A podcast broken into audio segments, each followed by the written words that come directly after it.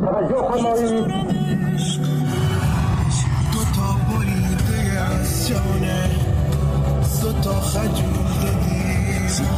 حرف دلم این است من عشق را به نام تو آغاز کردم آمزه است من هم چرا همه فکر می‌کنم من هیچ جدی نمی‌گیرم. چه اعتمادی واقعا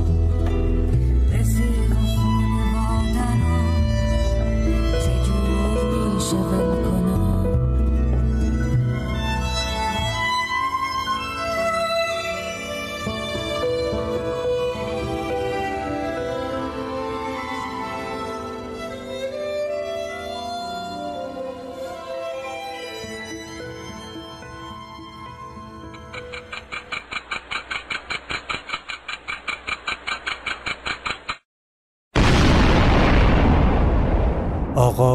سال 1401 اینجا رادیو بینظمی. صدای من رو از پله های نوروزخان میشنوید.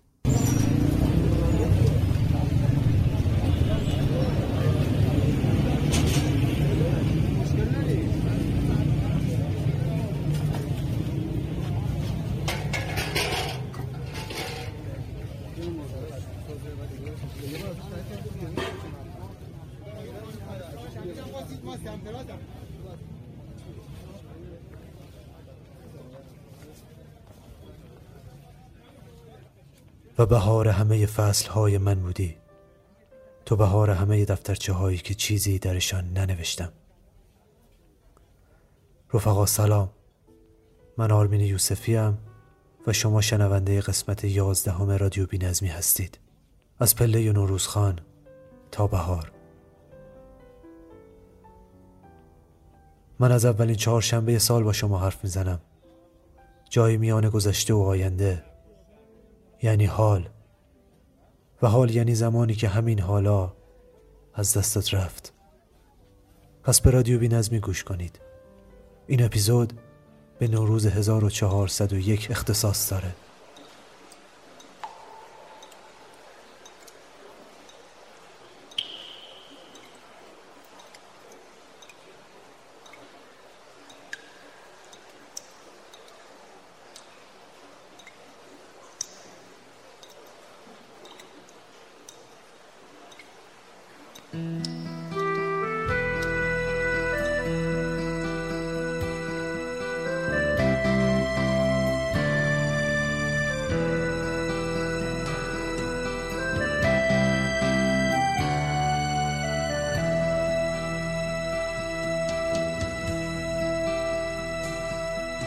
صدا همون صدا بود. صدای شاخه ها و ریشه ها بود. بهار بهار چه اسم آشنایی. صدات میاد اما خودت کجایی؟ وا کنیم پنجره ها رو یا نه؟ تازه کنیم خاطره ها رو یا نه؟ وا بکنیم پنجره ها رو یا نه؟ تازه کنیم خاطره ها رو یا نه؟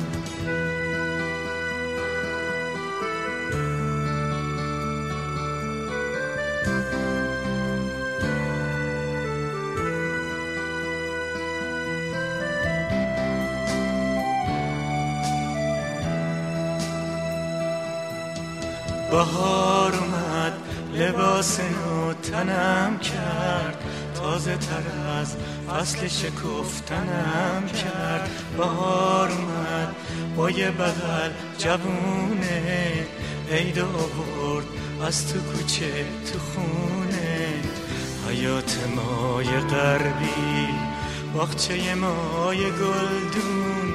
خونه ما همیشه منتظره یه سیوم اسفند 1325 صادق هدایت در نامه‌ای به شهید نورایی می نویسه دو سه ساعت دیگر سال نو خواهد شد. البته نه برای من برای دیگران. اگر کسی بگوید سال به سال دریغ از پارسال من باید بگویم روز به روز دریغ از دیروز. حتی جای دریغ و تأسف هم باقی نمانده. احمقانه تر از آن است. بگذریم. به هر حال تبریکات ما را از دور بپذیرید و به رفقا ابلاغ کنید. این هم یک جور فرمول است. مردمان دنیا هم به همین فرمول ها دلخوشند.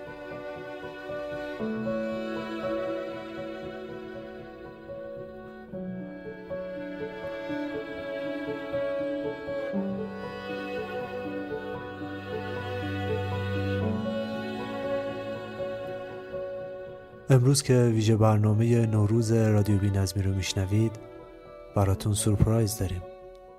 و اون اینه که قرار کلی مهمون خفن و کار درست براتون یادداشت هایی رو بخونن که خودشون در باب بهار و نو شدن سال نوشتن. پس با هم بریم ببینیم امروز توی رادیو بی نظمی چه خبره.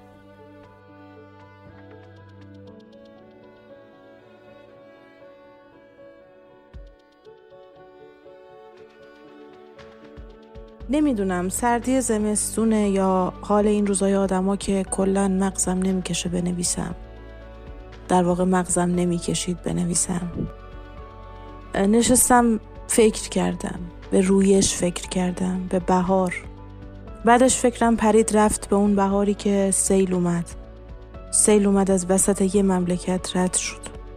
نگاه کردم به سیل دیدم سیل مثل شوقه. مثل هیجان مثل فوران. گاهی شوق زیاد برای شروع دوباره می‌تونه تموم سلولات رو بیدار کنه. از جا بکندت وادارت کنه به تکاپو بیفتی.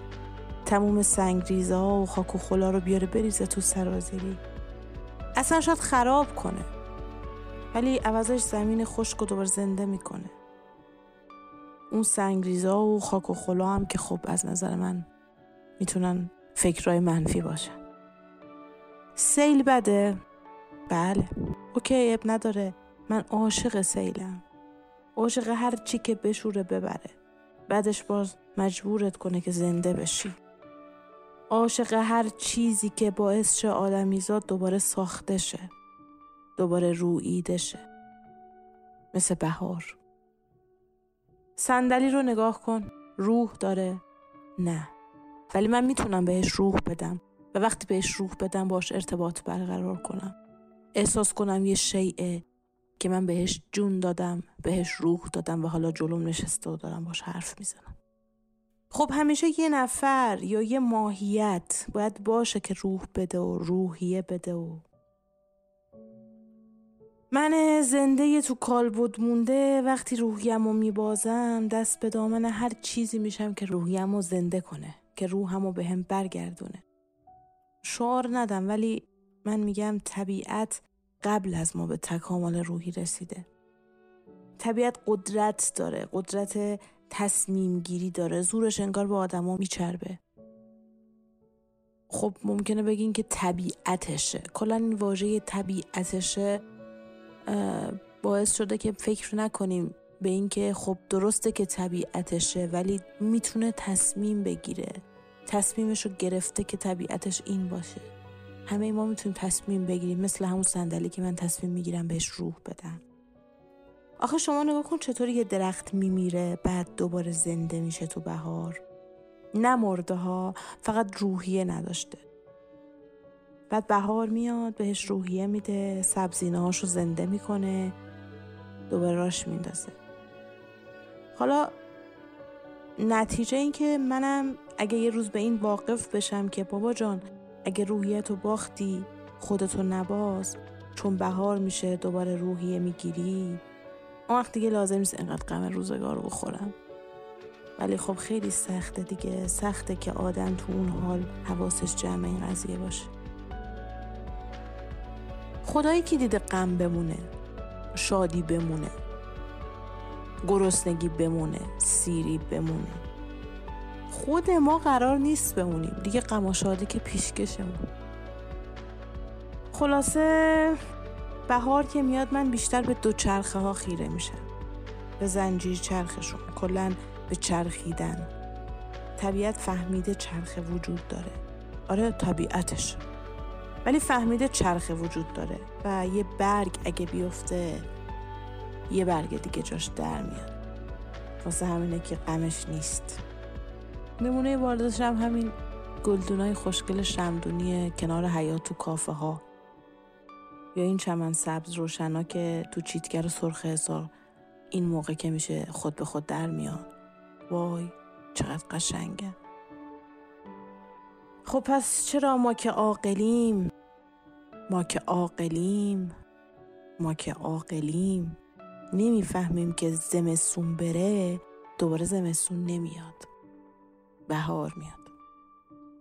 یادمه که قدیما یه جایی نوشته بودم درختها خواب جوانه می‌بینند و شاعران در شعرهایشان کلمات را به محشر می‌برند.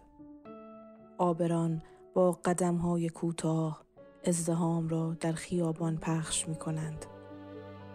کودکان رنگ می شوند مثل تخم مرغها تا بهار.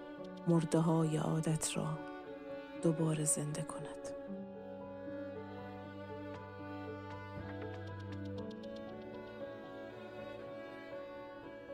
دوچرخه رو شنیدید با قلم و صدای سمانه ارجمندی در دوره صفوی شاههای صفوی عید می‌گرفتن. با مردم زندگی می‌کردن. هست اینا دیگه چیزی که روشن امروز یعنی تنها ایرانی نمیگه. پیترو دو لاواله میگه که ایرانی ها به ترادیشن هاشون عمل می‌کردن اینا. بعد از حکومت صفویان سلسله قاجار قدرت را به دست گرفت و پایتخت ایران از اصفهان به تهران منتقل شد. تغییر جغرافیایی پایتخت باعث شد آینهای مردمی از جمله نوروز دچار تحولاتی بشه. و نگاه ها برای برگزاری آینهای نوروزی به تهران دوخته بشه. پادشاه های قاجار در کاخ گلستان جشنها می‌گرفتن این خاطرات ناصرالدین شاه رو بخونیم چه جور بوده و اون شاه به هر کدومشون چه چی پول می‌داده کادو می‌داده لقب می‌داده حتی در دراش شاعر باز شعر میخونده. اینا آدابش مفصل نوشته شده. این آداب ملی خیلی نگهداری می‌کرد. جامعه رو از اینکه در جای جای دیگه بیفته. خدا بیاموزه. جلال آل احمد می‌گفت من روزی که برای نفت می آمدن فریاد می‌زنن یهو متوجه شدم اگر اینجا آداب ملیمون نبود تحت استثمار روسا قرار می گرفته از همونجا من به واسه آداب ملی از حزب توده اومدم بیرون. من چون با شما خیلی فرق دارم. من روزهایی دیدم که حزبهای متعدد در تهران بوده و هر کی با یه سازی می‌زد. اون چیزی که تونست ما رو در مقابل این اختلافاتی که این اختلافات هم خیلی ازش خارجی استفاده می‌کرد ما رو حفظ کنه همین آداب ملی بود.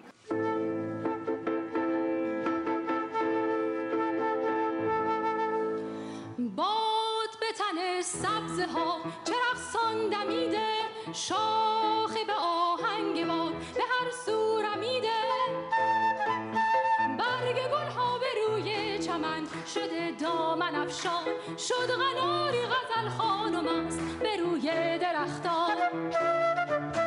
باز بهار آمد ای خدا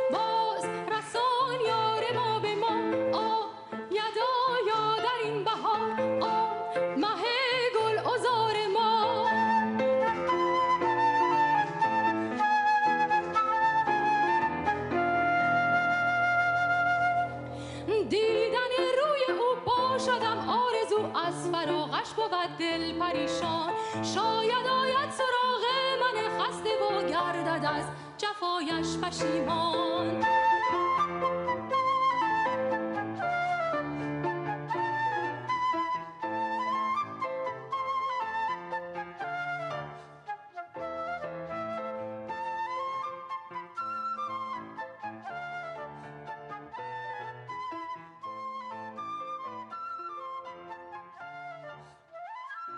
با آن مدل مو توی محله ما می‌گفتند مدل موی اسکویی. اسفند عجیبی بود. اواخرش عجیب تر هم شد. برای خواهرم خواستگار آمده بود. خواستگارش از اقوام نزدیکمان بود و خانوادم کاملا با این امر خیر موافق بودند. و حالا دو تا مناسبت داشت به شکل عجیبی به هم پیوند می‌خورد. عروسی خواهرم و عید. رفته بودم دم آرایشگاه محله و یک نوبت گرفته بودم اول صبح. اما اینطور که بویش می آمد تا غروب هم نوبتم نمی رسید همانجا نشستم و فکر کردم به مدل موی اسکویی. چیزی بود شبیه پیوند موهای چنگیز خان مغل با هیتلر. نوبتم که رسید آرایشگر را قانع کردم که موهایم را اسکویی افراطی کوتاه کند. بعد یک راست رفتم خانه و جلوی پدرم فیگوری گرفتم که یعنی خوب شدم. فیگورم هنوز تمام نشده بود که پدرم یک استکان پر از چای داغ را پرت کرد سمتم. بعد فهمیدم که گن زدم و باید فرار کنم. اید بود. داشتند طبقهای جهاز را می آوردند سمت خانه ما. خودم را پنهان کرده بودم وسط جمعیت که پدرم مرا سید نکند. خط و نشان کشیده بود که موهایم را باید بتراشم. همه حواسم جمع پدرم بود و آن وسطها می رقصیدم سالها از آن ماجرا می گذرد فیلم عروسی خواهرم را حین دوده اید توی خرت و پرت ها پیدا کردم. به زحمت یک ویدیو پخشم پیدا کردم. خودم را با آن مدل موی اسکویی آن وسط های مجلس می بینم که دارم می رقصم و حرکت می زنم پیر شدم. چند وقتی هست که همه آینهای خانه را روزنامه گرفتم. تبدیل شدم به یک من غمگین. یک من استحال شده بین میلیون ها من غمگین دیگر. پدرم راست می باید اسکوی ها را می تراشید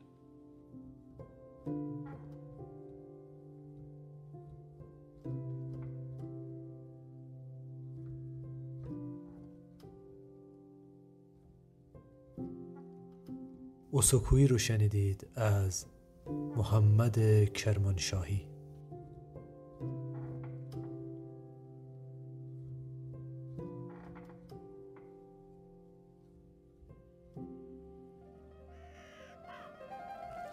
من فرانک سالور سال 1300 خرداد 1307 تو باغ یوسفیه به دنیا آمدم. باغ یوسفیه یه باغی بود مال پدر بزرگم که در تو دروازه شمرون قرار داشت. در اونجا به دنیا آمدم. از سال 1312 توی شمرون ساکن شدیم. بعد از اونجا آمدیم در همین محلی که الان من نشستم و زندگی می‌کنم از سال 1313 که اینجا رو ساختیم و زندگی اینجا زندگی می‌کنیم. فرانک سالور دوست داره نانی جون صداش کنه. نانی جون از معدود افراد قدیمی ساکن شمیرانه که همچنان در خانه پدری نزدیک رودخونه مقصود به یک زندگی می‌کنه. شبای عید می‌رفتیم خونه پدر بزرگم پدر مادرم. روز اول عید همه نهار رو می آمدن خونه پدر بزرگم همیشه اونجا جمع می شدن خب اون موقع دیگه نه تلویزیونی بود نه رادیویی بود اینا فقط خانما می شستن چیزه دور هم غیبت می‌کردن. غیبت می‌کردن و صبح چیز می‌کردن. این بچه های همسن من خب تو فامیل زیاد بودن. سیزده به در که خب رسم بود که همه می‌رفتیم بیرون از خونه ها و دخترهای دم وقت حتما سبز گرو می‌زدن. می‌گفتن که سال دیگه خونه شوهر چیز بچه ببرن.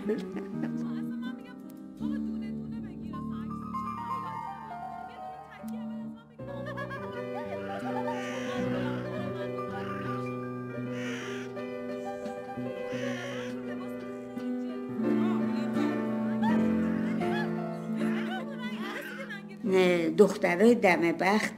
حالا من این البته به خانواده من ارتباط نداره ولی اصولیش بوده. دخترای دم بخت می‌رفتن تو توپخونه که الان شده امام خمینی.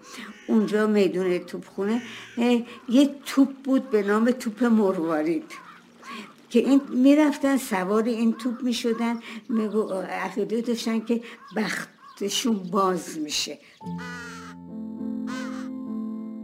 ببینید الان مردم مثل سابق نمیمونن توی محل شهری که زندگی می‌کنن. اغلب بیزارن از شهر میرن بیرون. میرن مسافرت شمال جنوب این ور اون ور.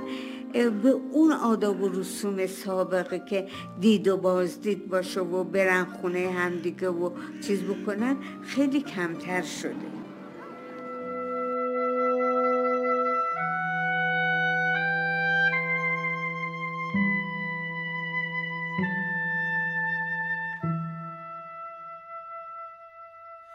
我三个人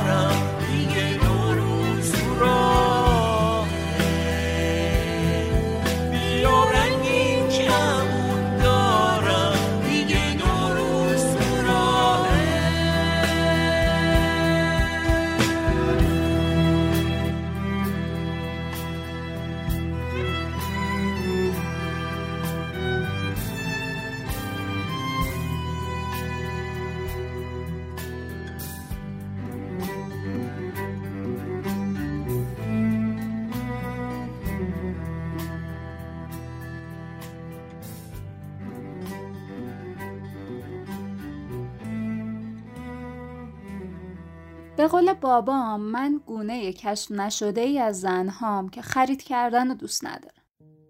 یعنی اگه بخوای سخت پسندی و دیر خرید کردن کسی رو درمان کنی کافیه یه بار فقط یه بار با من بفرستیش خرید.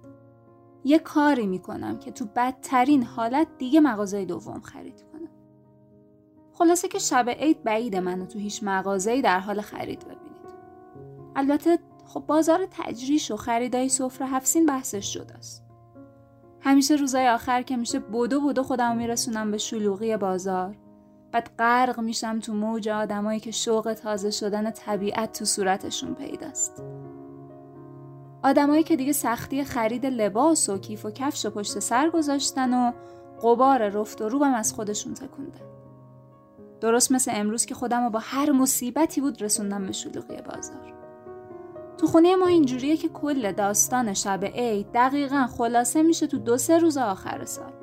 یعنی اون همه درگیری و بدو بدو و خرید و خونه تکونی که واسه بقیه شاید از آخرای بهمن شروع میشه واسه ما توی همون چند روز آخر باید تموم شه.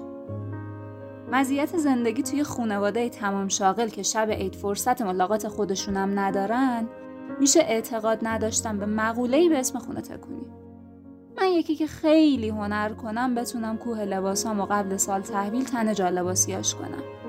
بعد روی میزی که داره از حجم کتاب و دفتر و کاغذ سر میره لپتاپم جا بدم هرچند اگه مامانم بود می‌گفت کتاب دفترایی رو میزم باید بره تو کتاب خونه. اما خب به نظر من وقتی فردا دوباره قرار اوضاع همین باشه اونم تو این کم بوده و خب ارزش افزوده نداره. آخه من کارهای خونه رو مثل فراینده شرکت می‌بینم. که همش باید تحلیلشون کنم و هر جا ارزش افزوده نداره رو حذف یا اصلاح کنم. آخ آخ باید یادم باشه این دفعه به تراپیستم بگم اینو. شایدم یه جور بیماریه. حالا امروزم گفتم اول بیام خرید یکم شور و حال عید بگیرم بعد برم به تمیزکاری خونه برسم. بعضی وقتا انقدر غرق تماشای آدما میشم که یادم میره اومدم خرید. الان یه دور از سر شریعتی تا دم امامزاده اومدم بالا ها اما هنوز دستم خالیه خالیه. میرم سبزی پلو خورد شده می‌خرم با سیر فراوون. می‌رسم به یه بسات حسیر فروشی و چند تا سبد و سینی می‌خرم واسه حفظی یه دستم گندم سبز و سماق تازه. بعد را میفتم سمت خونه. تو راه برگشت دارم فکر می‌کنم که برم اون روسری بنفشه رو بخرم و با اون مانتو توسیه سرم کنم.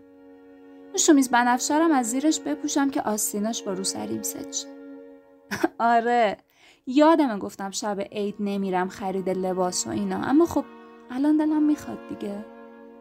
اصلا عیده و همین خریداش. اگه روسری بنفش پیدا کنم میرم روی اون کیف توسیم با اکریلیک چند تا گل بنفش می‌کشم دیگه. عالی عالی میشه. چیه؟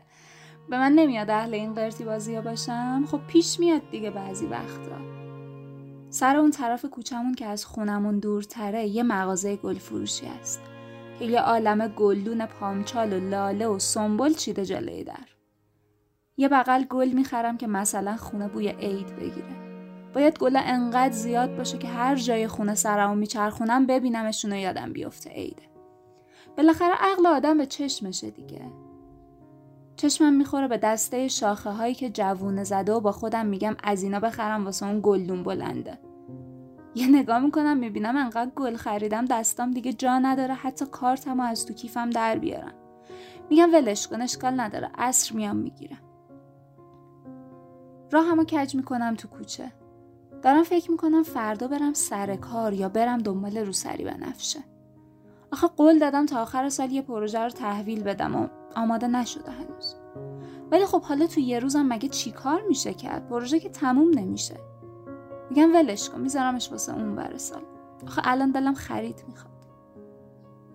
چند قدم مونده تا خونه که یهو قدمم شل میشه. دیگه پاهم راه نمیره.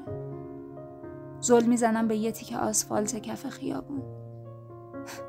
بعضی وقتا یه تیک آسفالت هم واسه آدم پر از معنا میشه. کافیه کسی که دوستش داری همیشه وقتایی که منتظرت بوده ماشینش رو اونجا نگه داشته باشه. جایی که همیشه کوه دلتنگیات با باز کردن در ماشینش دود می شده و می‌رفته هنوز زل زدم به کنار کوچه به چند متر جای خالی. نباید بذارم چشامو نم بگیره. این همه کار کردم و زحمت کشیدم که حواسم پرت عید بشه. که بوی عید بیاد تو خونه و رو دل منم بشینه. نباید که حالا همه ی رشته هم با دو متر آسفالت پنبه بشه. چیزی نمونده تا خونه اما پاهام از روی زمین بلند نمیشن زانوام شل شدن می‌خوام دستمو بگیرم به دیوار اما دستام پره. با گوشه کتفم تکیه میدم به دیوار. سرمو می‌گیرم بالا تا بارونی که هجوم آورده به چشمام برگرده سر جاش. می‌خوام ماسکمو در بیارم تا یکم راه نفسم باز شه که یهو یه دست از شب از دستم میفته زمین. دلا میشم برش دارم. آخه نمیشه که به همین راحتی یادم بره قرار بوده حس و حال عید بگیرم. به هر سختی که هست خودم رو میرسونم خونه.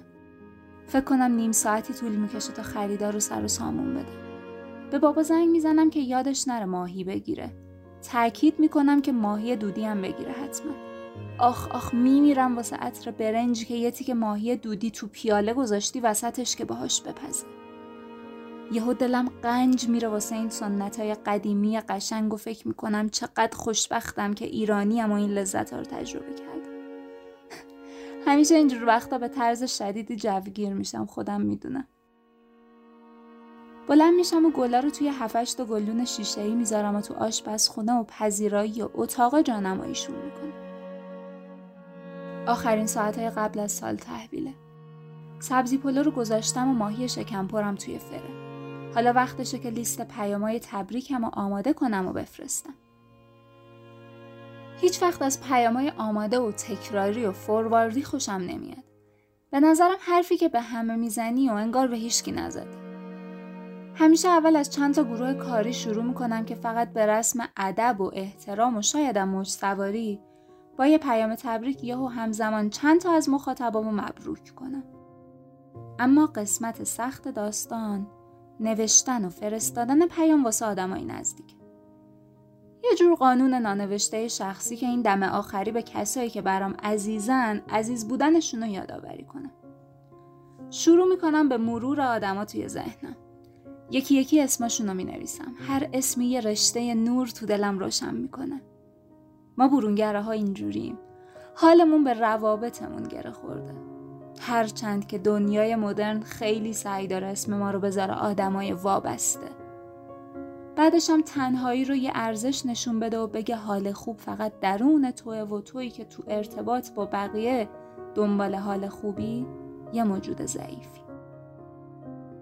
یعنی یه جورایی برعکس اتفاقی که توی سالهای قبل افتاد که برونگرایی و اجتماعی بودن ارزش شده بود. حالا انگار درونگراها دارن انتقام می‌گیرن.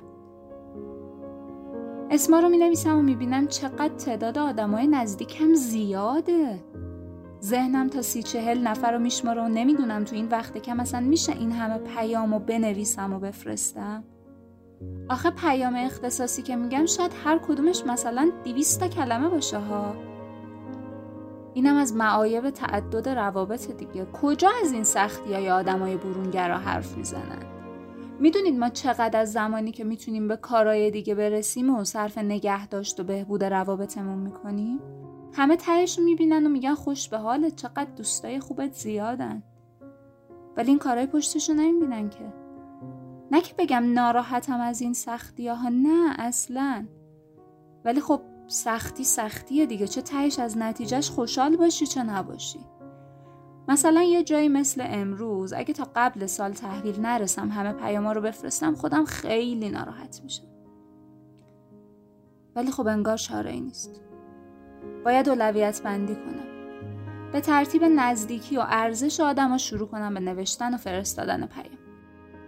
از اعضای خانوادم شروع می‌کنم و پیاماشون رو می‌نویسم و میفرستم. بعد میرم سراغ بقیه. انگار خود این اولویت بندی حالا یه چالش شده واسم. تو ذهنم دنبال کسی میگردم که از همه به هم نزدیکتر. با یه معیار یکی انتخاب می‌کنم بعد می‌بینم نه. یه معیار مهمتر هست که میگه یکی دیگه نزدیکتر به هم. توی همین گیر و دارم که میگم بذار اصلا ببینم معیار مهم واسه پیدا کردن اونی که از همه ارزشمندتر و نزدیکتر چیه. میگم خب کسی که زیاد باهاش وقت بگذرونه. اما خب با این معیار که باید همکارام نزدیکترین آدما باشن. بعد میگم خب کسی که به اختیار زیاد باهاش وقت میگذرونه. نه اینم نمیشه. آخه چند تا مثال نقض میاد تو ذهنم از کسایی که خیلی برام عزیزن و به دلم نزدیکن. اما به خاطر شرایطمون زمان کمی واسه با هم بودن داریم. بعد میگم خب کسی که اگه یه جایی گیر بیفتم اول از همه به اون زنگ می‌زنم. نه اینم خوب نیست. آخه بعضیا اتفاقا از شدت عزیز بودنشون اینجوریه که نمی‌خوام تو مشکلاتم سهیم بشن. یکم دیگه فکر می‌کنم میگم کسی که اگه به نبودنش فکر کنم زندگی خیلی سخت بشه. مکس می‌کنم. هیچ مثال نقضی به ذهنم نمی‌رسه. میگم آره خودشه. خب حالا بذار ببینم نبودن کی از همه سخت داره. اسما رو یکی یکی دارم مرور می‌کنم. با هر کسی بالاخره یه دورانی از فاصله رو تجربه کردم. یکی وقتی ازدواج کرد یکی وقتی درگیر تز دکتراش بود یکی وقتی واسه کار از تهران رفته بود یکی وقتی بحثمون شده بود. به اون روزا فکر می‌کنم تا بفهمم سختی کدومشون بیشتر بوده. یهو یاد یهو یاد کسی میفتم که همین الان نیست. که همین الان دارم نبودنش رو تجربه می‌کنم. کسی که از اول این داستان ذهنم از رسیدن به اسمش داره فرار می‌کنه. به سختی نبودنش فکر می‌کنم که از همه نبودن سخت داره به همه اتفاقای خوبی که نشد ازش لذت ببرم. چون نمی‌تونستم با اون ازش حرف بزنم. به همه روزای تلخی که تلخیش هزار برابر شد. چون صدای آروم باش من کنارتم اون به گوشم نمی‌رسه. آره. سختترین نبودن واسه من همینه. یه جای خالی که با هیچ حضور دیگه ای پر نمیشه. ای بابا اینم چه معیاری بود انتخاب کردم ها حالا گیرم که فهمیدم کسی که از همه به هم نزدیک تره کیه. مگه می‌تونم چیزی بنویسم و براش بفرستم؟ وقتی پیام دادم بهش مثل دامن زدم به آتیشیه که شعله هاشو با هزار تا حیله نشوندی چیزی نمونده تا سال تحویل. باید برم زودتر سراغ نفر بعدی یعنی نفر نزدیکتر بعدی. پیدا کردنشم سخت نیست. صفحه چتمون رو باز می‌کنم و شروع می‌کنم به نوشتن. عزیزم سلام. می‌خوام بدونی توی سالی که گذشت حضور تو خیلی برام غنیمت بود. دوستی با تو برام خیلی ارزشمنده. امیدوارم سال خوبی انگشتم از رو کیبورد برمیدارم. هر چی نوشتم و پاک می‌کنم. آخه اینم شد پیام. چهار تا جمله کلیشه تکراری که به هر کسی میشه فرستاد. ای بابا چرا حرف زدنم نمیاد؟ دوتا معیارم چه دردسری شد ها این همه حواسم و پرت کارای عید کرده بودم که تهش این بشه. نتونم چهار تا کلمه بنویسم واسه رفقام. همیشه وقتایی که یه حرفی نمی‌تونم به کسی بزنم پناه می‌برم به شعر گفتن. یه حالتیه که انگار همه توانایی های ارتباطی ما از دست میدم نمی‌تونم با کسی حرف بزنم نه کسی می‌تونه به هم چیزی بگه یعنی اگرم بگه پشیمون میشه از گفتنش. یه جورایی موقتا به غیر قابل تحمل ترین آدم روی زمین تبدیل میشم. یکی از دوستان وقتی اینطوری میشم میگه این باز شعری شد. الانم درست نیم ساعت مونده به سال تحویل. شعری شدم. گوشی می‌ذارم کنار. دفترم رو باز می‌کنم. بالای صفحه به جای تاریخ می نویسم یکی از روزهای نبودنت که مردم به آن عید می گفتند.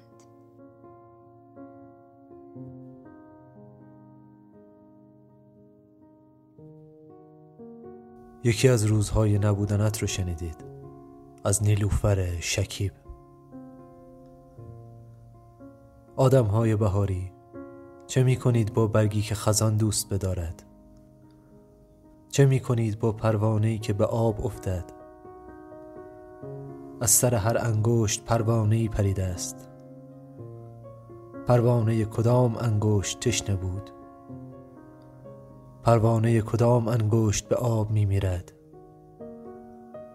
من بارها اندیشیدم من خزان و برف را پیاده پیمودم. پیشانی بر پای بهار سودم که معیار شما نیست. آدم های بهاری برگ خشک که از خود راندید شاید عزیزترین برگ فصل باشد. بر این آب سپید شاید آخرین امید پروانه باشد. آدم های بهاری بیژن الهی.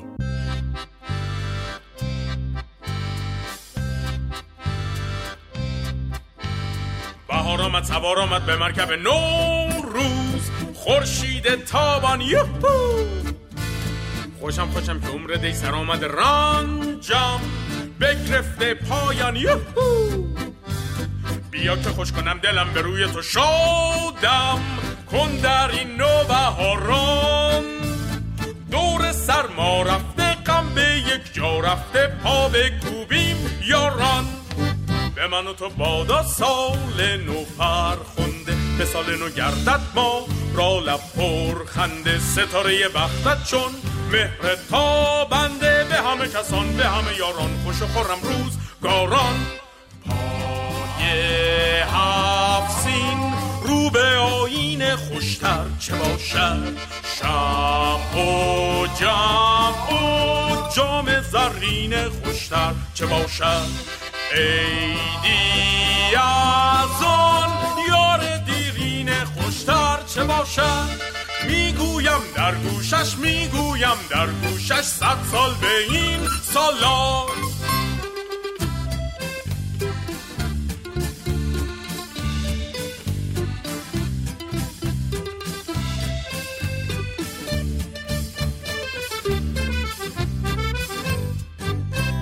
شوپنهاور فیلسوف بزرگ آلمانی روزی گفته بود زندگی آونگی بین رنج و ملال است. تعطیلات عید هم همیشه برای من ملال انگیزترین روزهای زندگیم بوده. بدو بدوهای بی خود شب عید جنس هایی که علکی و قیمتشون سر به فلک می‌کشید. لباس های عید که مجبور بودیم هر جا میریم تمیز نگهشون داریم. لبخندهای علکی و مصنوعی. آجیل و پستایی که حق نداشتیم هفته اول بی اجازه بخوریمشون از همه ملال آورتر فامیل هایی که هر سال یه روز خاص سر و کلشون پیدا می‌شد. آدم های تکراری با جمله های تکراری پست های تکراری بحث های تکراری سوال های تکراری. خانواده من اکثر عیدا به دلیل هزینه بالا عدم تمایل پدرم به سفر نمی رفتیم تهران عیدا همیشه دلگیرتر از روزهای دیگش بود. شهری که با وجود آدماش هم زشته. حالا فکر کن وقتی کسی نباشه چی میشه؟ دقیقا مثل سرزمین اشباه. ملالانگیزترین روز عید برای من روز سیزده به در بود که مثلا به نام طبیعت ثبت شده. آدم هایی که پارک ها و پارک جنگلی ها و دل طبیعت کیپ به کیپ جمع می شدند و در روز طبیعت شروع به تخریب طبیعت می کردند. طبیعت آتیش روشن می کنند. آشغال ها و تهمونده های غذاهاشون رو میریزن زمین. به درخت ها تناب وصل می‌کنن برای تاب بازی. رو درخت ها یادگاری می نویسن. کلی سبزه رو رها می‌کنن تو اتوبان. و اینجوری روز طبیعت رو پاس میدارن و از مادر طبیعت به این شکل تشکر می‌کنند تا سالی دیگر رو باز هم همون کارهای تکراری. عیدها برای من ملال انگیزترین روزهای زندگیمه.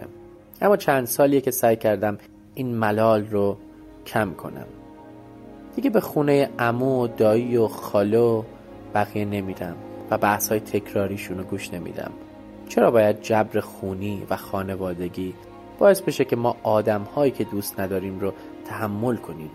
آدم هایی که اگه باهاشون فامیل نبودیم حتی بهشون سلامم نمی کردیم این روزهای تعطیل رو حالا چند ساله که توشون می‌تونم کتاب بخونم و چیزهای زیاد یاد بگیرم. با معدود آدم هایی که دوست دارم وقت بگذرونم و هر وقت که دوست دارم نه فقط یه روز خاص به دل طبیعت می‌زنم. بدون اینکه آسیبی به طبیعت وارد کنم. حالا هم عیدها برام ملال انگیز هست. اما سعی کردم با کارهایی که گفتم و ندیدن آدم های اجباری و تکراری که دوست ندارم از رنجش کم کنم.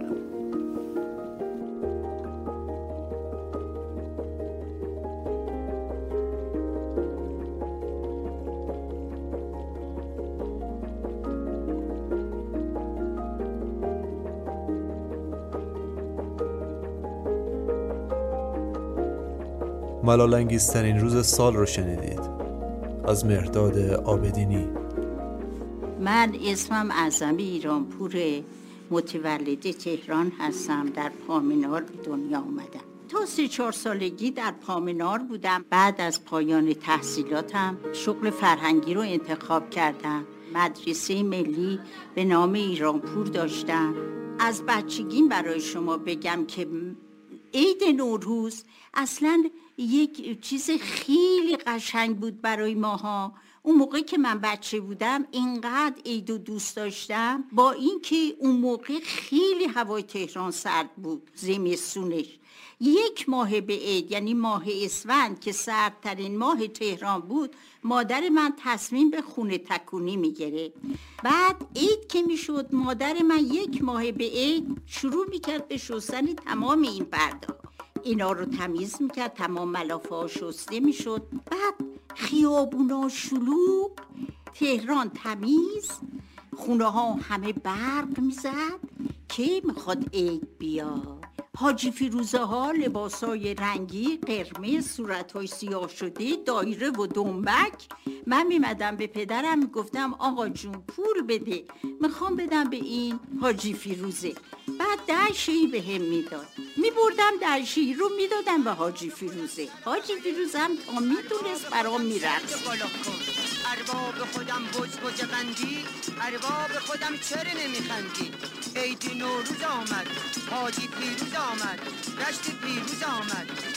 شادم و زنده دلم. سبزه با نمکم شادم و زنده دلم سبزه با نمکم عید نوروز اومده حاجی پیروز اومده عید نوروز اومده آتیش افروز اومده. من دارم با برگ گل من میام با برگ من دارم ساز جهل من دارم ساز جهل. آقا به خودم سنبلی علینا ارباب خودم سر به بالا کن. ارباب خودم بز بز قندی ارباب خودم چرا نمیخندی شادی دارم. حاجی پیروزم سال یه روزم. حاجی پیروز اومد عید نوروز اومد. عید بیست چهارشنبه سوری بر برای ما بچه ها خیلی برنامه مفصل بود. از صبح زود توی خیابونامون با شطور تو کوچه ها و خیابونا بطه میریختن. بعدم داد می‌زدن. آی بطه بطه بطه هی می‌گفتن آقا جون این بطه ها کمه پول بدین.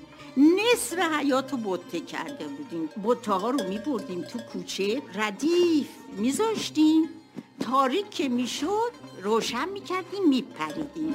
شب چهارشنبه سوریست شب چهارشنبه سوریست به جام بخور بیا بیرون. شب چهارشنبه سوریست برده آوردنم جون فکر آینده بکن گذشته رو یادش نکن. پر نزن خنده بکن قصه نخور آواز بخون. بطه رو روشن بکن تنگ غروب وقت از اون. تا چو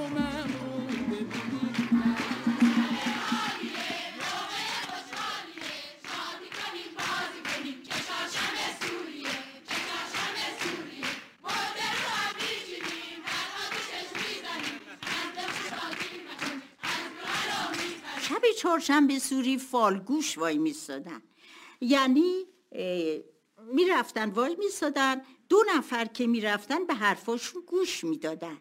نیت می‌کردن که آیا من امسال ازدواج می‌کنم؟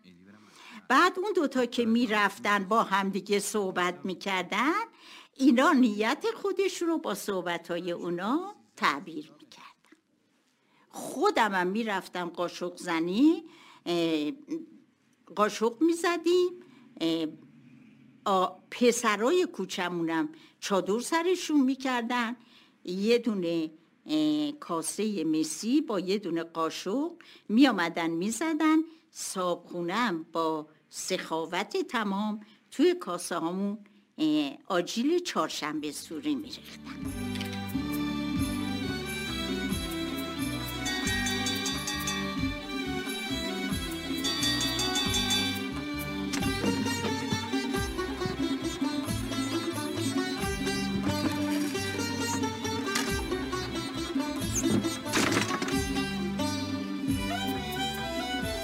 یاد اون موقع های تهران بخیر. چه تهران قشنگ و زیبایی. تهران الان یک تهران آرام بخش نیست. یک تهرانیه که زندگی برای افرادش مشکله. یعنی بوی عید میاد ولی من اون تهران قدیمو بیشتر میپسندم. من تهران رو الان دوست ندارم ولی هیچ جای دیگرم به تهران دوست ندارم.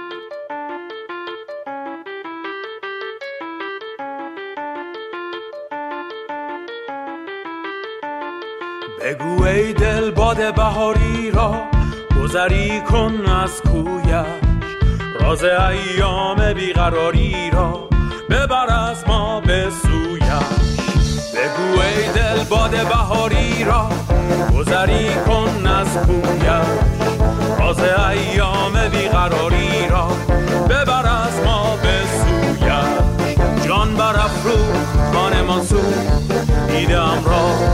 گریه آمو رو نهان کرد دل نشان کرد تیر هجرش قصد جان کرد.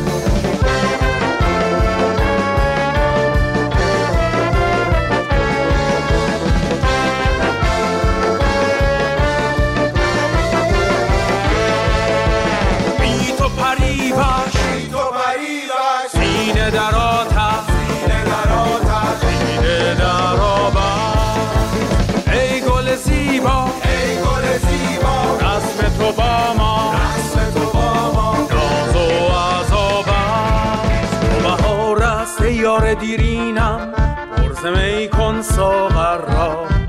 دور از آن چشمانت کجا بینم؟ نوبهار دیگر را. جان برافروز خانه منصور دیدم را. گریه آموخ رو نهان کرد دل نشان کرد تیر هجرت قصد جان کرد.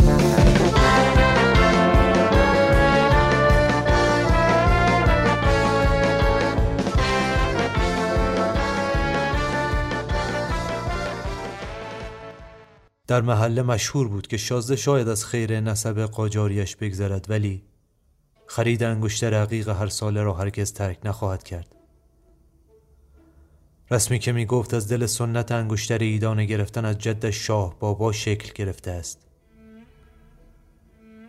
رویای ما بچه های محله بهار رسیدن به سنی بود که با جمع مردان محله شازده را در خرید انگشتر ایدانه همراهی کنیم. خریدی که دست کم از سفری رویایی نداشت.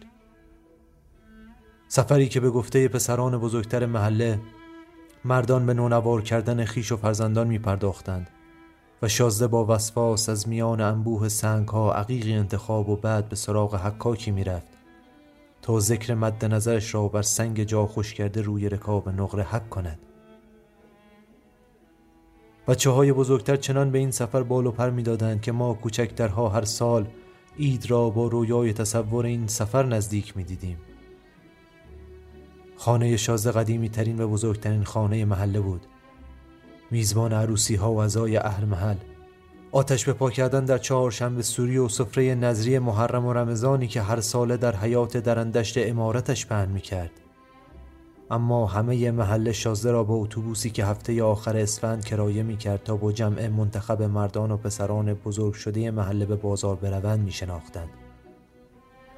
سالی که نوبت من شد جنگ بود اسفند آن سال تعداد هجله های جوانان محل و پارچه های سیاه بر سردر خانه های مرد از دست داده چنان زیاد بود که همه می گفتند محل امسال عید ندارد من ولی با وجودی که سیاه هم و بهروز را بر تن داشتم و دل شوره بیخبری از پدرم را بر دل دل واپس تعطیل شدن سنت بازارگردی شازده بودم. آتش چهارشنبه سوری آن سال که در حیات امارت شازده برپا نشد یقین کردم خبری از سنت بازارگردی نخواهد بود. سه روز مانده بود به عید که صبح با صدای مادرم از خواب پریدم. بلند شو شازده دمه در کارت داره.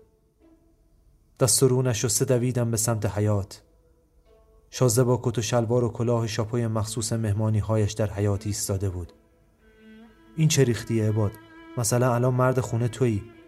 مرد انقدر شلخته آخه. در خدمت ما آقا امری داشتید؟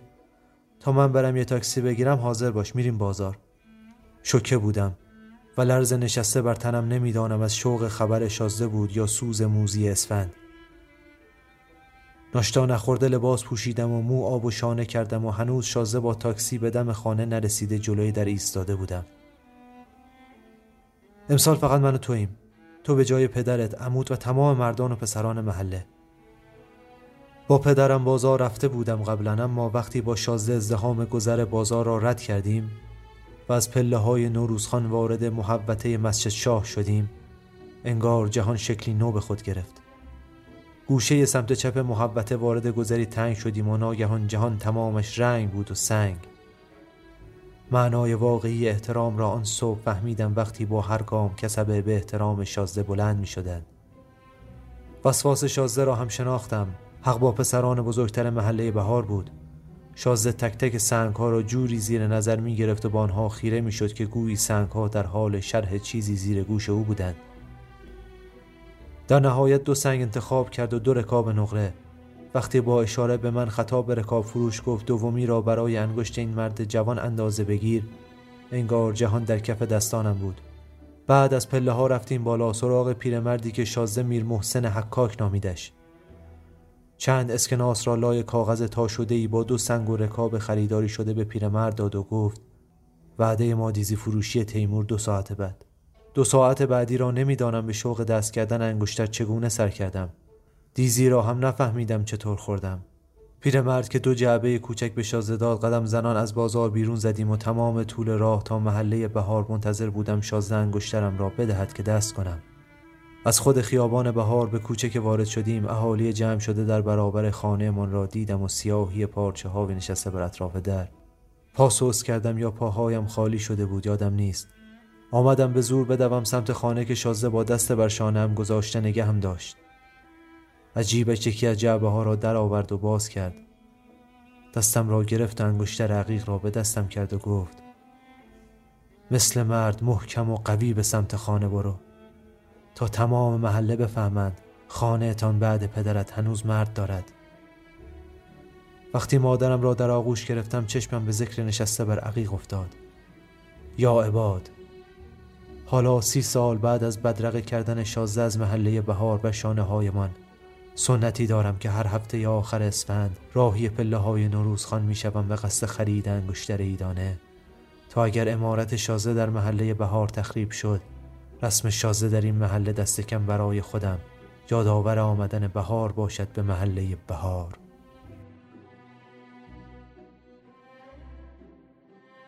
قسمت پنجم محاکات تهران رو شنیدید. به قلم رضا هیرانی که هر بار یکی از قسمت‌های اون رو در رادیو بینظمی میشنوید. و حالا هفت سالگی از شیرین جاندار دوست. یاد هفت سالگی میافتم. راه رو رو عقب عقب میرم. از پله ها پرت میشم و ماهی های قرمز کوچولوم. از تو بغلم روی سنگ میافتن. روی پاگرد طبقه دوم. تو خونه های سازمانی مخابرات میدون توحید. لابلای خورده شیشه های تنگ بلوری مامان بالا و پایین بالا و پایین میپرن. تن لیز و پولکیشون خونی میشه زخم های کوچولو روی تنشون جا باز می‌کنه و مثل اینکه با هزار تا چشم نگاه هم کنن دهنشون باز و بسته میشه. من ترسیدم. تکیم رو به دیوار میدم. اشک پرده نازکی روی چشمام می‌کشه. همه چیزو تار می‌بینم. ماهی ها رو پله ها رو هفت سالگی رو.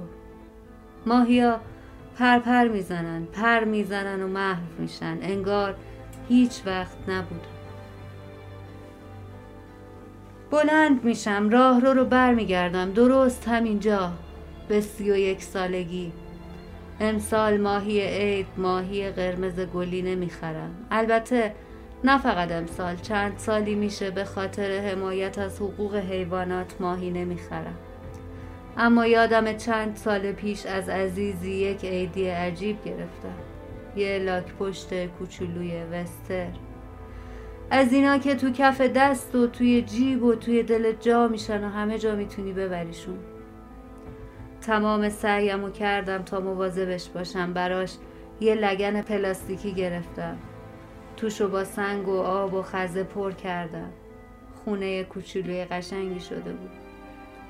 اون سال عید رفتیم شهر میرزاد اتفاقا از همیشه بیشتر موندیم. تمام طول سفر فکرم پیش لاک پشتم بود. نگران و دلواپسش بودم. دلهوره داشتم. به محض اینکه برگشتیم دویدم تو بالکن و لاشه باد کرده لاک پشتم به استقبالم اومد. اینطوری شد که دور هرچی حیوان خونگی و البته کسی که چنین عیدی دردناکی به هم داده بود رو خط کشید.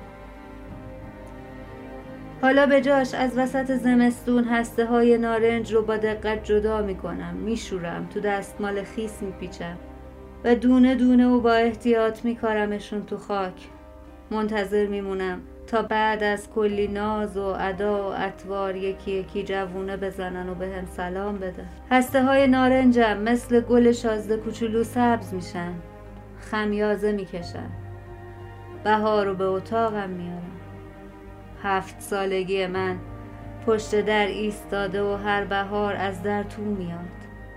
هر بهار راه روها رو عقب عقب میرم و به پاگرد تاریک خونه های سازمانی مخابرات می‌رسم که برای توصیفش نفس کم میارم ماهی های قرمز کوچولومو از لابلای شیشه خورده های تنگ مامان جدا می‌کنم. توی باغچه ورودی دم در خونه میکارم تا شاید برای سال بعد سبز بشم. تا شاید سال بعد هفت سالگی با سبز ماهی از در تو بیاد Música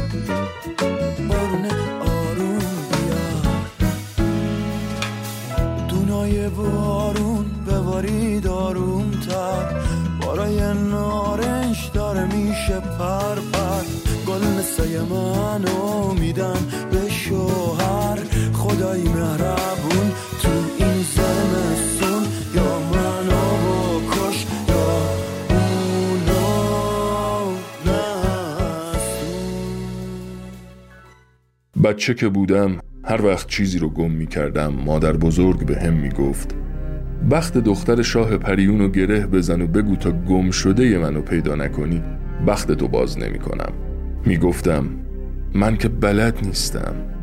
مادر بزرگ لبخند می زد و می گفت عیبی نداره به من بگو. بعد گوشه چادرش رو گره می زد و من گم شدم رو پیدا می کردم حالا مادر بزرگ چند ساله که رفته و من گمشده های زیادی دارم و هیچ کس غیر از مادر بزرگ نمی‌تونه بخت دختر شاه پریون رو گره بزنه. یعنی اصلا کسی به این حرفا اعتقادی نداره. مادر بزرگ حتی به خرافات هم طوری اعتقاد داشت که خرافات رنگ واقعیت می‌گرفت. سالها قبل زمانی که منطق تو پذیرش و انتخابهای من جایی نداشت وقتی به این روزهای تقویم می رسیدم از دیوار هر خونه یک یا دو فرش آویزون بود. حالا دیوارا اونقدر بلند شدن که قد هیچ کس نمی‌رسه روی اونها فرش بندازه و سهم آفتاب از کل شهر پشت بوماییه که اونقدر برف و ندیدن که پاروها بازنشسته شدن. گوشه لباسمو گره می‌زنم اما این دیوارها نمیریزن. به دیوارا که فکر می‌کنم عطر نون برنجی که از همه خونه ها بیرون میومد گم شده های بیشتری رو برام رو می‌کنه. ذوقی که قبل و بعد از خرید لباس عیدی که من تو انتخابش هیچ نقشی نداشتم. نقشه هایی که برای عیدی نگرفته میکشیدم. لباس من هنوز جا برای گره زدن داره. اما چیزی که ماجرا رو غمانگیز می‌کنه نبودن مادر بزرگه. من سال هاست به این روزهای تقویم که می‌رسم گره روی گره می‌زنم اما نوروز رو پیدا نمی کنم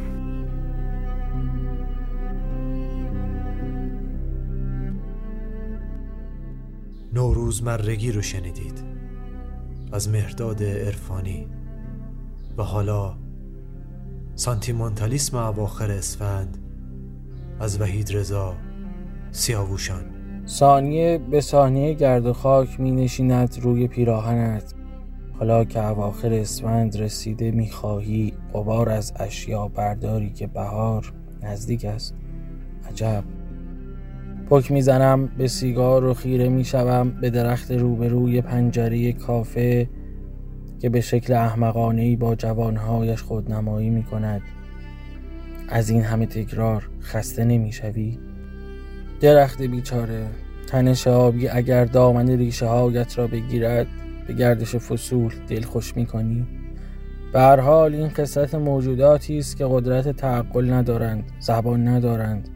دور باطل برایشان بیمعناست.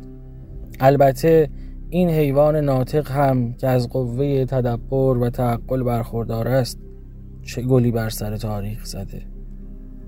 همین انسان و انسان عصر حاضر هم که در تقلای بیخوده و در جنگ سرد همه روزه با روزگار نهایتا دوچار چیزی شبیه به دو قطبی می شود تا مثل پاندول ساعتی میان افسردگی و شیدایی در نوسان باشد. هرچقدر هم مقوله بهار نمادین باشد و با آمدنش در پی تحول احوال باشیم اگر از این رفتار پاندولی رها نشویم نوشدنهای پی در پی ما تنها جابجایی از خلقی کسالتبار به خنده های مصنوعی یا سانتیمانتالیسمی رقتانگیز خواهد بود. اما فکر فرار هم همیشه ما را با سرابی از لشکر موریانه ها که به استخوان ها چشم دارند مواجه می کند فنجان قهوهم را نزدیک دهانم می‌برم. و خاکستر سیگارم دارد بلند می شود. از خودم می‌پرسم راه فرار کجاست. پیش از آمدنم به کافه ایستاده بودم رو به آینه عمیق شده بودم. چه دیدم؟ بیهودگی. شما هم ایستید عمیق شوید. چه خواهید دید؟ بیهودگی. البته که ما ابزورد نیستیم. فقط بیهوده ایم همین. نه اینکه خیلی تلخ باشم اما اعتراف می‌کنم میل دارم با تاریکی محیط را آبیاری کنم. با این نور فرتوت آفتاب یا نور مصنوعی لامپ ها و شم ها و پروژکتورها چه چیزی تا به حال برای ما آشکار شده است؟ لطفا ذهنتان را هم با این دیالوگی که این روزها به شکلی مبتزل ورد دهانها شده منحرف نکنید. پس زخمهایمان چه؟ نور از محل این زخم وارد می شود. زخم زخم است. زخم به قدر خراش هم که باشد آزاردهنده است. آن وقت از همین زخم می خواهد نور وارد شود. کدام نور؟ باید چاقوی بردارم و تن این درخت روبروی کافه را با شیارهای عمیق زخمی کنم. تا با کار کرده تو امان زخم و نور تنها ظرف یک هفته کاملا آشنا شویم. نه اینکه تلخ باشم نه. نوروز دارد از راه می‌رسد و حاجی فیروز در جسم متکدیان سر هر چهار راه حلول خواهد کرد تا با داری و تنبک شما را به رستاخیز طبیعت بشارت دهند. نه اینکه تلخ باشم نه. نوروز دارد از راه می‌رسد و من همراه صدای پای بهار و ارگاسم خاک و باد دارم به راه فرار فکر می کنم راهی که شبیه به جاده ای طولانی نیست مسیری خطی ندارد. باید حلقه ای مفقوده باشد خواست هر کس. حلقه ای گم شده حلقه ای که از تو برابر زخم محافظت می کند حلقه ای که تو را از سبکی و سرگردانی نجات می دهد حلقه ای که شاید نامش همان شادمانی بی سبب باشد. اما پیش از آن که برای شما از حلقه های مفقوده بگویم و ناگهان بلغزم به روانشناسی زرد و به چاپ کتابی وسوسه شوم با عنوان حلقه درونت را پیدا کن یا داروین خودت باش یا تکامل با حلقه در یک هفته باید با آپارتمان برگردم و از همدردی اشیاء قبار گرفته با پوست به گرد و خاک نشستم. تشکر کنم.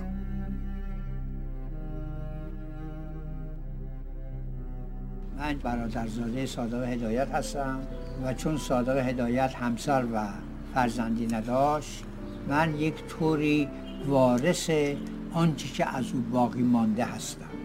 من تهرانی هستم و در منطقه چهارراه مخبر دوله متولد شدم.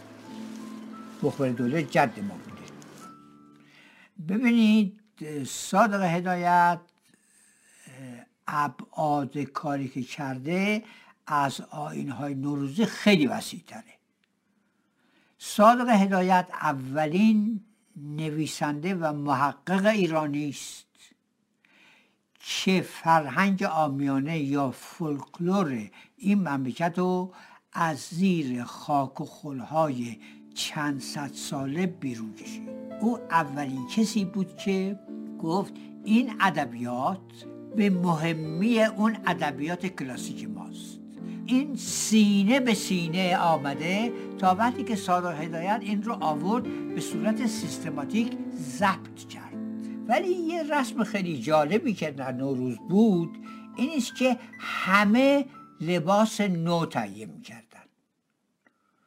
چرخ خیاطی ها تو خونه را میافتاد و صداش شنیده می‌شد.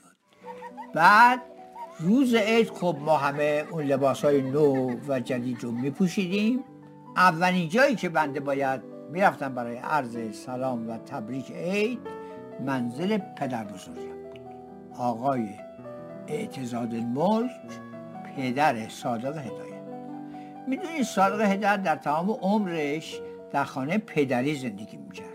خب در منزل آقای اعتزاد الملک پسرها و دخترها و نوهها و همه همون روز اول عید باید حضور پیدا می‌کردن. از جمله کسانی که باید حضور پیدا می‌کرد صادق هدایت بود. یعنی مادرش خانم زیور ملوک می‌گفت روز اول عید باید تو بیایی در مهمانخانه حضور داشته باشی قوم خیشا رو ببینی قوم خیشا هم تو رو ببینن. سیزده به در می‌تونم به شما بگویم با تمام قوا انجام می‌شد. یعنی بدون استثنا هر کسی در هر طبقه اجتماعی که بود بلند می‌شد می‌رفت که سیزده رو به در عکسی ما داریم از صادق هدایت و ایشون سیزده به در رفته به قلحک اینجایی که اینا نشسته بودن گویا اشراف داشته به در باغ سفارت انگلیس. و صادق هدایت می‌گوید که من اتومبیل قوام سلطنه هم من دیدم که جلوی این در ایستاده و من فهمیدم که آقای قوام هم سیزده به درشو در باغ سفارت انگلیس در می‌کنه.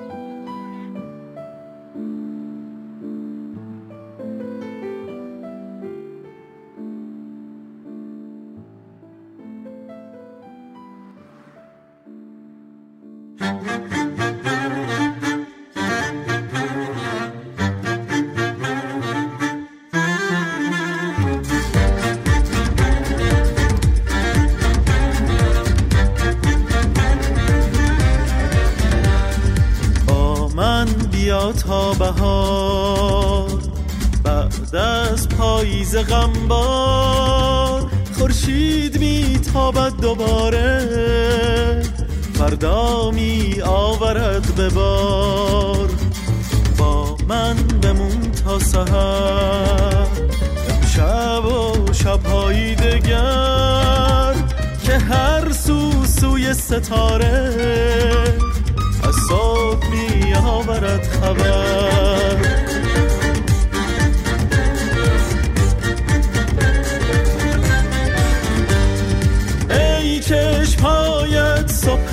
بهاران ای لبخندت تزمین باران. بیا ای جان جان این شام تارم را سهر کن. بیا از کوچه های ساکت و سردم گذر کن. بیا ای نازنین شاید که در شهرم بمانی. ای یار جانی یار جانی دوباره بر نمیگردد دیگر جوانی. خانه و کاشانه من. بیا از آوازم بشنو افسانه من.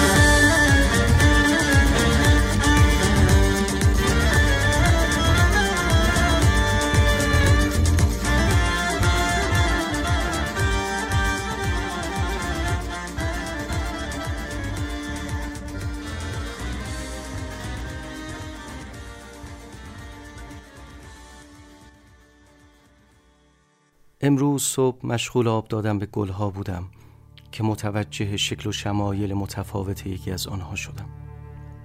رنگ و رویش طرز ایستادنش در خاک گلدان حال و هوایش و حتی زیبایش یک جور دیگر بود. انگار به طرز عجیبی با لبخندی روشن از من میزبانی می کرد بیان که چیزی از من درخواست کند. امروز معمولی ترین گل متفاوت جهان را ملاقات کردم. به نظرم آدم هایی که بی وقف کتاب می‌خوانند شبیه همین گل هستند. چیزی بیشتر از آب، خاک و هوا از جهانشان می‌خواهند. خواب و خوراکشان چیز دیگری است. کشوی ذهنشان جادارتر و گرسنه تر از محوزه معدهشان است. آمدند که در جهان تو در توی خودشان شبیه دیگران زندگی نکنند. مفهوم جهان بی نهایت را به خوبی درک کردند و شبیه یاقی های بی ادعا زیست می کنند. در عین سادگی همیشه غیر منتظرند و هر جا که قدم می‌گذارند مسیر امنی سبز می شود برای دیدن، شنیدن و بهتر درک شدن بار کیفی هر پدیده ای را در ذهن رهاشان وزن نمی کنند و شبیه دیگر آدم ها در و دیوار دنیا را اندازه نمی گیرند از ترس اینکه کسی مبادا در نقطه دیگر دنیا جایشان را تعیین کند. همیشه لبخند می‌زنند با اینکه شاید درون پرتلاتومی داشته باشند و تو نمی‌فهمی که چقدر پریشان احوالند آنهایی که لبخندهای عمیق تری دارند. در همه حال به مهربان بودن ادامه می دهند و یقینا تو در کنارشان به موجود بهتری تبدیل خواهی شد. از هر کتاب تکهی زندگی برداشتند و لابلای اکسیژن خونشان اصاری آدمی زادی را جای دادند. راستی با وجود این آدم ها زمین ماهتر نمی شود نوشتن متن بالا که به سرانجام رسید پرسشی بی هوا عمیق ترین گودال ذهنم رو پر می‌کنه.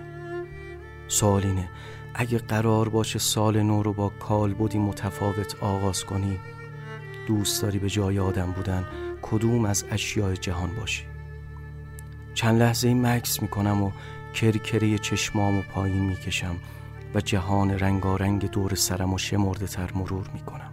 ناخداگاه ذهنم به سمت اشیاء مهم و تاثیرگذار تاریخ جهان میره. شایدم وسایلی که رنگ و بوی بهتری به زندگی میدن. به هم حق بدین اشیاء دوست داشتنی تر رو انتخاب کنم. خب من از شروع سال جدید قرار چی باشم؟ به گمونم کار سختی برای درست حد زدن ندارین. بله اولین انتخاب کتابه.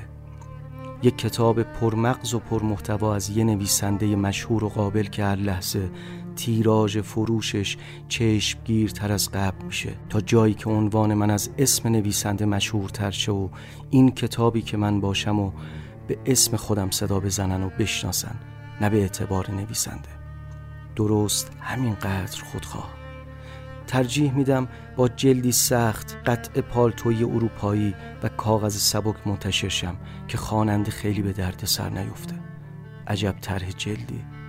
عجب عنوان مخاطب پسندی همینقدر دوست داشتنی.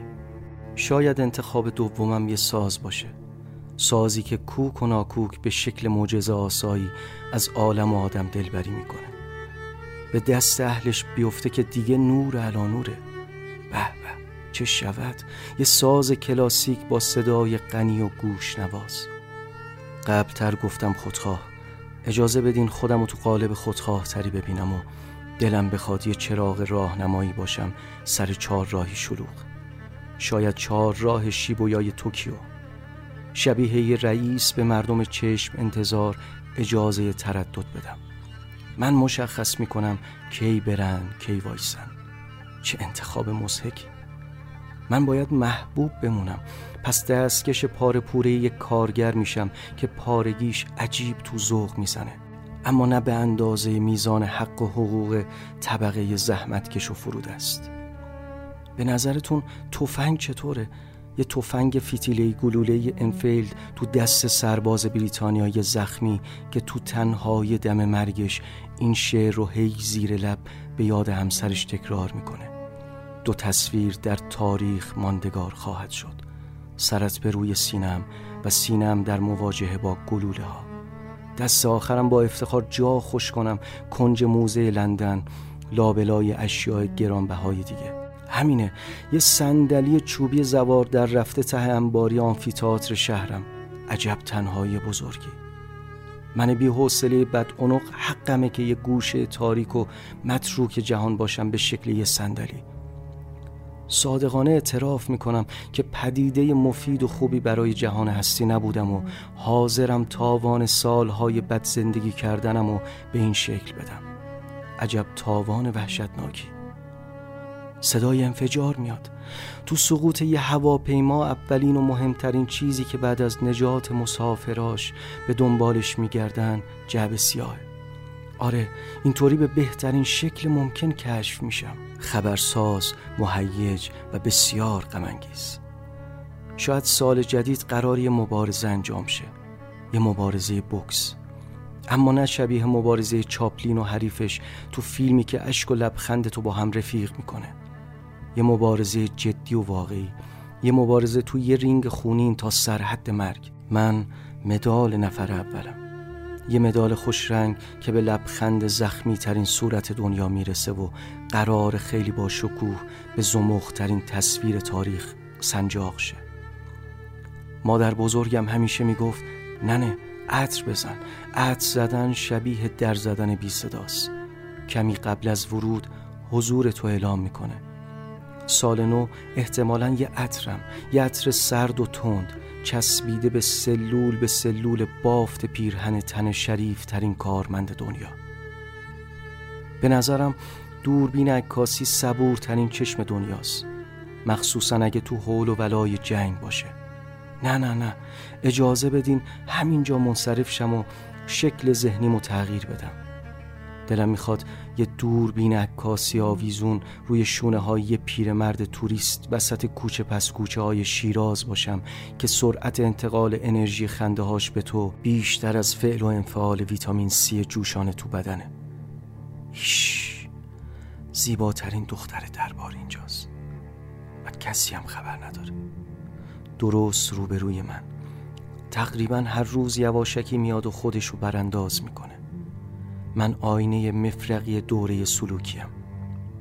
گاهی تاب تماشای این همه زیبایی رو ندارم و این شکل غیر منصفانه و بیرحمانه ای از فروپاشیه صادقانه بگم اشیاء مختلف و مهم دیگه ای وجود دارن.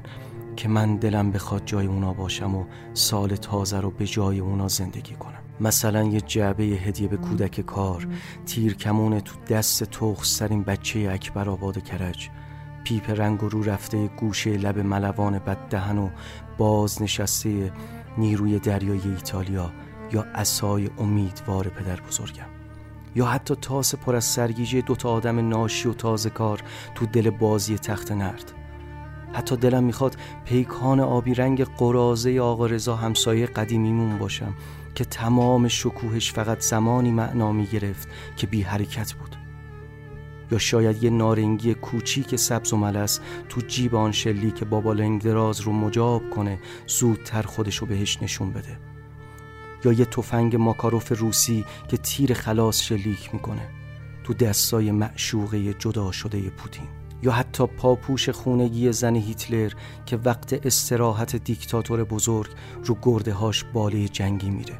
من دلم می‌خواد یک گردوی سبز و ترد باشم وسط باغای توی سرکان که پسر بچه نزدیک ترین روستا با نفس نفس زدن بیاد و دستاشو قلاب کنه و زن آیندش با هر مشقتی که شده منو از بالای درخت بچینه.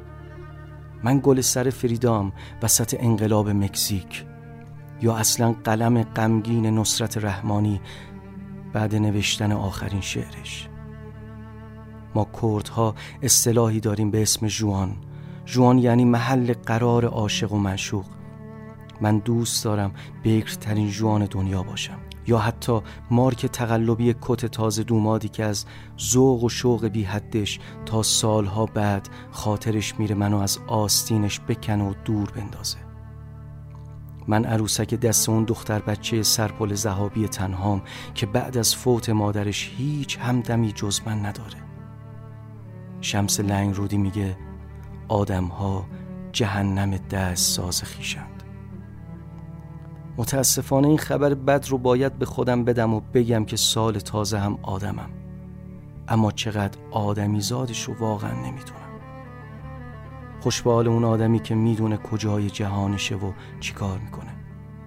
گاهی وقتا سرگردون میشه. پریشونی عجیب خوبه. اینکه ندونی کجایی اینکه ندونی ساعت چنده چقدر رفته چقدر مونده. یه جنون باور نکردنی پشتشه و جنون رو به نمردن عجیب دوست داشتنیه. جنون داشتن با به جنون رسیدن خیلی متفاوته. این جنونی که من ازش حرف می‌زنم ذاتیه تو جلد آدمه. لابلای خودتو خوب بگرد. اگه باشه تو خودته. اگه پیداش کنید دیگه هیچی واسط منطقی نیست. و این خیلی لذت بخشه. اونجاست که بهت میگن مجنون دیوونه روانی. و تو رو با اسم خاص صدا می‌زنن آدم مجنون شبیه کور عینک به چشمه. نه اون چشم مردم رو می‌بینه نه مردم چشم اونو. یه رهاوی بی حد و مرز. سری بعد که از کنار یه درخت رد شدی بهش سلام کن. از زیر چراغ سبز که رد شدی خوب تو چشاش نگاه کن و باش خدافزی کن. وقتی داری چای می‌خوری لیوان تو به لپت بچسبون آهنگ مورد علاقت و واسش بخون. اول صبح تو روشوی خونتون با آینه روبروت آب بازی کن.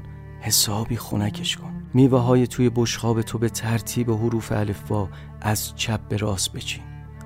سال تازه سال تو آدم مجنون. حتی اگه زندگی تو خوب زندگی نکردی یه مرگ با شکوه داشته باش.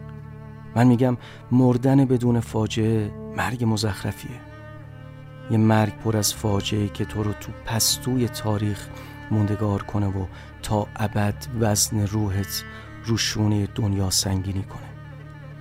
بهشت دست ساز تو تو همین دنیا تو همین سال تازه بساز. بدرود انسان فوقلاده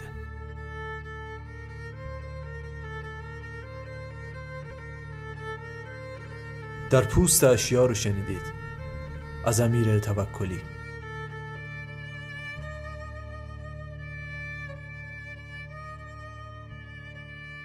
لولیوش قسمت یازدهم ساعت نه. وقتی نشستم خیره به ساعت دیواری که همیشه نه شب را نشان می دهد چه باید بنویسم از نو شدن سال؟ تمام ساعتهای اتاق من رأس ساعت نه ماندند. و تنها خودم می‌دانم که این نه نه شب دوازدهم فروردین یکی از سالهای اواخر دهه شست است. ساعتی که من به همراه کودکیم به دنیا آمدیم.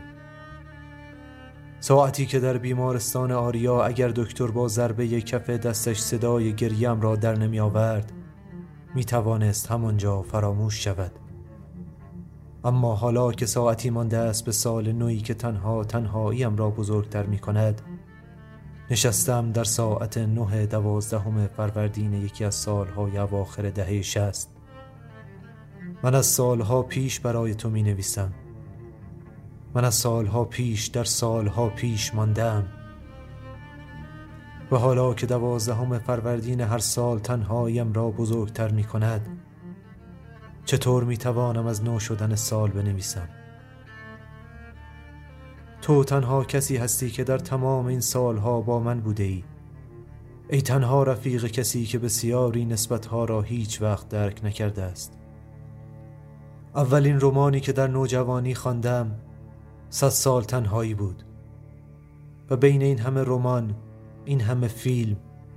شخصیتی که با این حافظه ضعیف هیچ وقت نامش را فراموش نکردم سرهنگ آورلیانو بوندیاست و فکر می کنم که اتفاقی نیست. انگار دنیا خواسته باشد همان ابتدا دفترچه راهنمایش را به دستم بدهد. کسی که در خانواده‌ای به دنیا می آید که همه با هم قهرند و بسیاری از نسبتهای فامیلی را هیچگاه درک نمی کند حتی آن معدودی هم که هستند بدترین خودشانند همیشه از هر گونه ارتباط خارجی می ترسد هجده ساله بودم که در فیسبوک تصادفاً یکی از دختر اموهایم را که حالا اصلا اسمشان یادم نیست پیدا کردم و به او پیام دادم که ما باید پسر امو و دختر امو باشیم. مطمئن نبودم اما شکم زمانی به یقین بدل شد که دیدم با اولین پیام بلاکم کرده است. من بسیار ذهنم را میکاوم. بسیار گوشه های ذهنم را حفر می کنم تنهایی کوچکترین بلایی که به سرت می آورد این است که به جان خودت میافتی. اوایل آدم خودش را مقصر خیلی چیزها می داند خیلی کارهای نکرده را به گردن خودش می اندازد اما حالا می دانم که با باک خالی نمی شود هر جایی رفت. من برای هر آنچه که کرده ام هم بیش از خیلی ها انرژی سوزاندم. اصلا آدم تمام عمر را دارد با خودش کلنجار می رود من که این طور بودم. همین است که تو گوشه از من همیشه کودک مانده ای تا وقتی از همه می ترسم به تو پناه بیاورم و در خودم مچاله شوم و می خواهم بپرسم کسی که با همه قهر است چرا باید کسی را به این دنیا بیاورد؟ چرا نباید پاره کند نوار این همه نکبت را؟ گرز حال دل خبر داری بگو. ورنشانی مختصر داری بگو. گرز حال دل خبر داری ورنشانی مختصر داری بگو. مرگ را دانم ولی تا کوی دوست. راه اگر نزدیکتر داری بگو. گر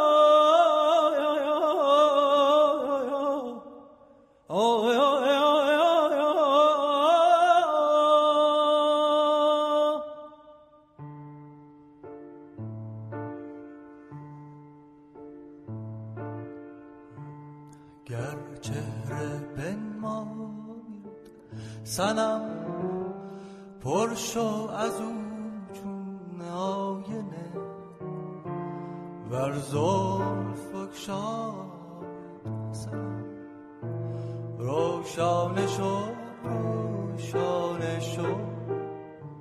رو سینه را چون سینه ها. افتاب شوی از کینه ها. وانگه شراب عشق را پیمانه شو پیمانه شو.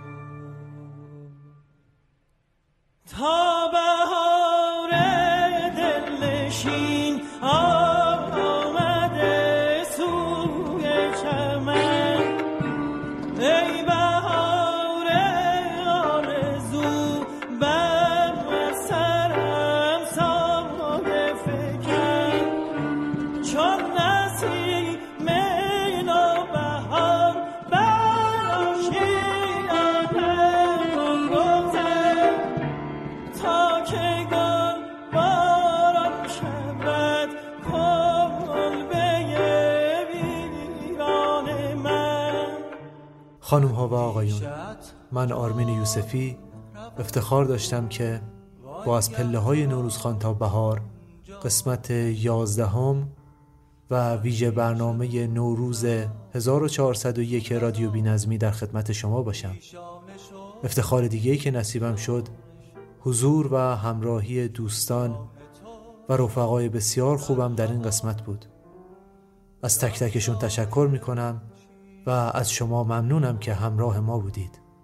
به همین ترتیب می‌تونید رادیو بی نظمی رو در شبکه های اجتماعی مختلف دنبال کنید که لینکش به همراه لینک سایت هامی باش که مخصوص به حمایت های مالی شما از رادیو بی نظمیه در توضیحات پادکست قرار گرفته. ممنون از اینکه همراه ما بودید.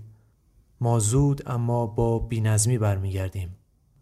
و در پایان شما را دعوت می کنم به شنیدن تکنوازی پیانو از مهرنوش مسلحی که تقدیم شده به شنوندگان رادیو بینظمی.